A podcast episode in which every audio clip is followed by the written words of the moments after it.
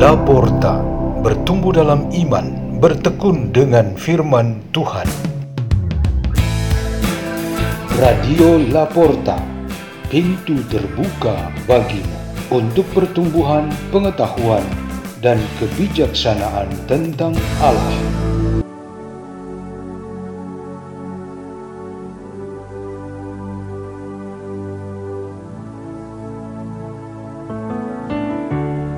Bacaan dan Renungan Sabda Tuhan Hari Rabu Abu 14 Februari 2024 Dibawakan oleh Ishak Demon Hali dari SMP Don Bosco, Kelapa Gading di Keuskupan Agung Jakarta, Indonesia.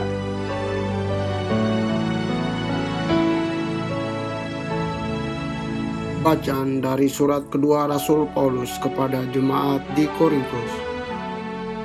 Saudara-saudara, kami ini adalah utusan-utusan Kristus, seakan-akan Allah menasihati kamu dengan perantaran kami.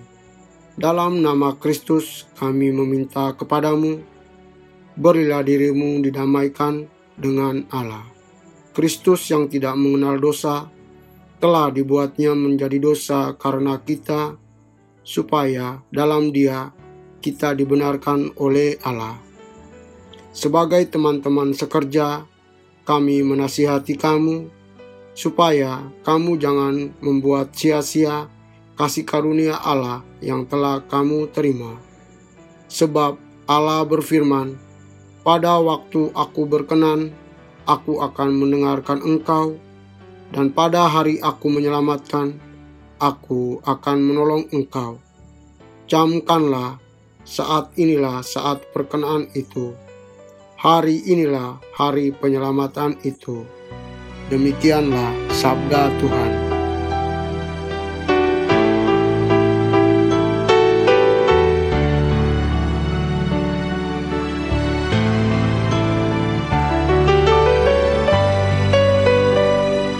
Renungan kita pada hari Rabu Abu ini bertema kehidupan rohani standar. Ada banyak sekali perubahan gaya hidup dalam keluarga-keluarga kita sebagai bagian dari kemajuan teknologi dan komunikasi. Keluarga Stefanus dan Melania bersama tiga anak mereka yang sudah bekerja di tempat-tempat yang berbeda memaksimalkan komunikasi di antara mereka melalui media WA grup keluarga. Di dalam sebuah pesan WA yang dibagikan ke teman-temannya, Stefanus berkata bahwa kehidupan rohani keluarganya mempunyai standar Kristiani yang sesungguhnya, khususnya saat-saat rutin untuk berdoa bersama dalam keluarga. Informasi diberitahukan melalui WA grup keluarga itu tradisi dan agama Yahudi mewariskan suatu kehidupan rohani standar yang kemudian Yesus juga mengajarkan itu kepada kita. Kerohanian standar itu mencakup tiga perbuatan dasar yang diwajibkan, yaitu berpuasa, berdoa, dan beramal kasih. Orang Yahudi mewajibkan ini kepada setiap umatnya. Jika ketiganya dilakukan dengan teratur dan baik, seseorang dipandang beragama dengan baik dan diberkati Allah. Yesus juga menjanjikan tiga unsur itu menjadi kekasan para pengikutnya. Mereka wajib berdoa, berpuasa, dan berbuat kasih. Namun, ada perbedaan mencolok antara kerohanian standar yang diajarkan oleh Yesus dan yang dijalankan oleh orang-orang Yahudi, terutama menurut para pemuka agama dan kaum Farisi. Perbedaannya ialah terkait dengan motivasi atau maksud. Bagi Yesus dan yang selalu ia tegaskan kepada kita, motivasi berdoa, berpuasa atau bermati raga, dan beramal kasih ialah untuk menjalin relasi dengan Allah. Ini benar-benar sebuah utusan rohani urusan hati dan kegiatan iman kepada Tuhan. Kitab Nabi Yoel dalam bacaan pertama menekankan sebuah pembaharuan hati dan bukan urusan luar seperti pakaian yang dikoyakan dan aneka atribut luar lainnya yang melekat pada tubuh dan lingkungan hidup kita. Hal ini menegaskan kalau hidup rohani Yahudi sangat bertentangan dengan yang diajarkan oleh Yesus. Kerohanian mereka bukan untuk Tuhan, tetapi untuk mendapatkan pujian orang-orang lain bahwa mereka orang suci dan baik.